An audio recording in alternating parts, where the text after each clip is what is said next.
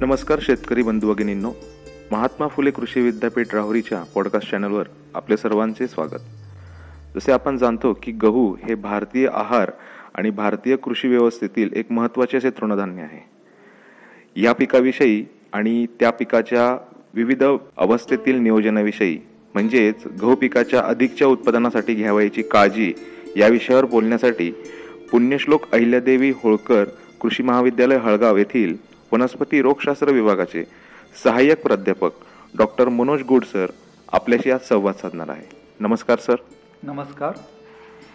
शेतकरी मित्रांनो नमस्कार. गहू हे महाराष्ट्रातील महत्त्वाचे असे रब्बी हंगामातील तृणधान्य पीक असून महाराष्ट्राचा जर विचार केला तर या राज्यामध्ये या पिकाची उत्पादकता कमी येण्याची जी काही विविध कारणे आहेत त्यामध्ये कोरडवाहू गव्हाची लागवड पाणीपुरवठा पीक अवस्थेनुसार न करणे सुधारित वाहनांचा वापर न करणे पीक संरक्षणाचा अभाव आणि मशागत तंत्रज्ञानाचा अवलंब न करणे इत्यादी कारणामुळे आपल्या राज्यातील गहू पिकाची उत्पादकता ही कमी आहे.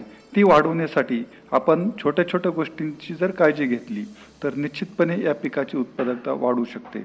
उदाहरणार्थ पेरणीची वेळ ही जर आपण पाहिली तर त्यामुळे जी काही पिकाच्या उत्पादनात येणारी घट आहे ती आपण टाळू शकतो.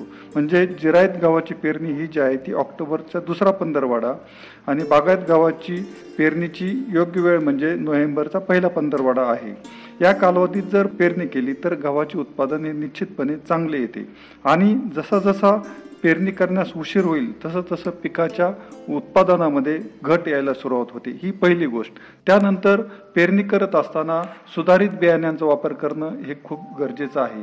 सुधारित बियाण्यांचा वापर करताना महात्मा फुले कृषी विद्यापीठाने विकसित केलेले जे काही वाण आहेत त्या वाहनांचा वापर करणं गरजेचं आहे. त्याचबरोबर पेरणी करत असताना बीज प्रक्रिया करणं हे सुद्धा तितकंच गरजेचं आहे. बीज प्रक्रिया हा साधा सोपा आणि कमी खर्चाचा असा उपाय असून यामुळे जमिनीमधून उद्भवणारे रोग जे आहेत त्यांचं व्यवस्थापन होऊ शकतं.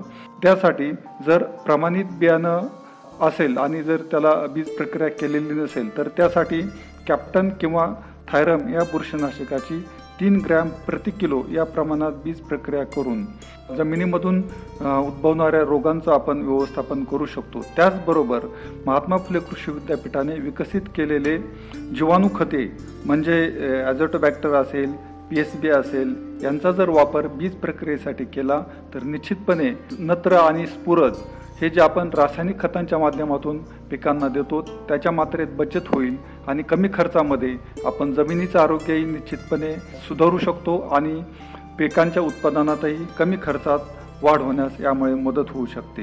हा झाला दुसरा मुद्दा. आता तिसरा मुद्दा जो आहे तो म्हणजे या पिकावरती आढळून येणारे रोग आणि कीड. यांचं जर वेळेत आपण व्यवस्थापन केलं तर निश्चितपणे या रोग आणि किडींमुळे जे काही होणारं नुकसान आहे ते आपण टाळू शकतो आणि पिकाची उत्पादकता वाढवू शकतो. आता गहू हे जे पीक आहे या पिकावरती बुरशीजन्य काळा आणि नारंगी तांबेरा हे दोन महत्त्वाचे रोग आपल्या भागामध्ये आढळतात. आता काळ्या तांबेऱ्यामुळे उत्पादनात वीस ते साठ टक्क्यांपर्यंत घट येते आणि नारंगी तांबेऱ्यामुळे काळ्या तांबेऱ्यापेक्षा नुकसान कमी होतं. त्यामुळं तांबेरा प्रतिबंधक म्हणून गव्हाची पेरणी जी आहे ती वेळेवर करणं गरजेचं आहे. आणि पिकास पाणी जरुरी पुरतेच व बेताचे दिले तर निश्चितपणे या रोगांचा प्रादुर्भाव हा वाढणार नाही. आणि जर या रोगाची लक्षणे आपल्याला दिसू लागली तर मॅनकोझेब नावाचं जे काही बुरशीनाशक आहे त्याची दीड किलो प्रति पाचशे लिटर पाण्यामधून फवारणी घ्यावी आणि जरुरी भासल्यास म्हणजे जर रोग वाढीसाठी जर अनुकूल वातावरण असेल तर पहिल्या फवारणीनंतर दुसरी फवारणी पंधरा दिवसाच्या अंतराने करावी. याबरोबरच गहू पिकावरती करपा या रोगाचा सुद्धा प्रादुर्भाव दिसून येतो. या रोगाची लक्षणे दिसू लागतात.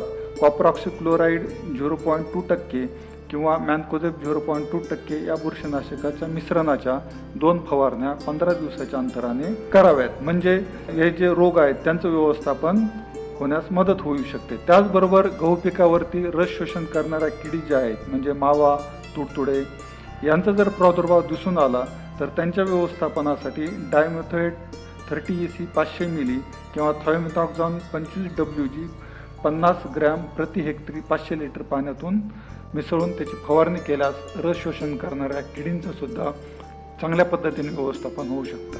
हे छोट्या छोट्या गोष्टींची जर आपण काळजी घेतली तर निश्चितपणे या पिकाची उत्पादकता वाढण्यास मदत होऊन शेतकऱ्यांना आर्थिक फायदा मिळू शकतो. धन्यवाद सर.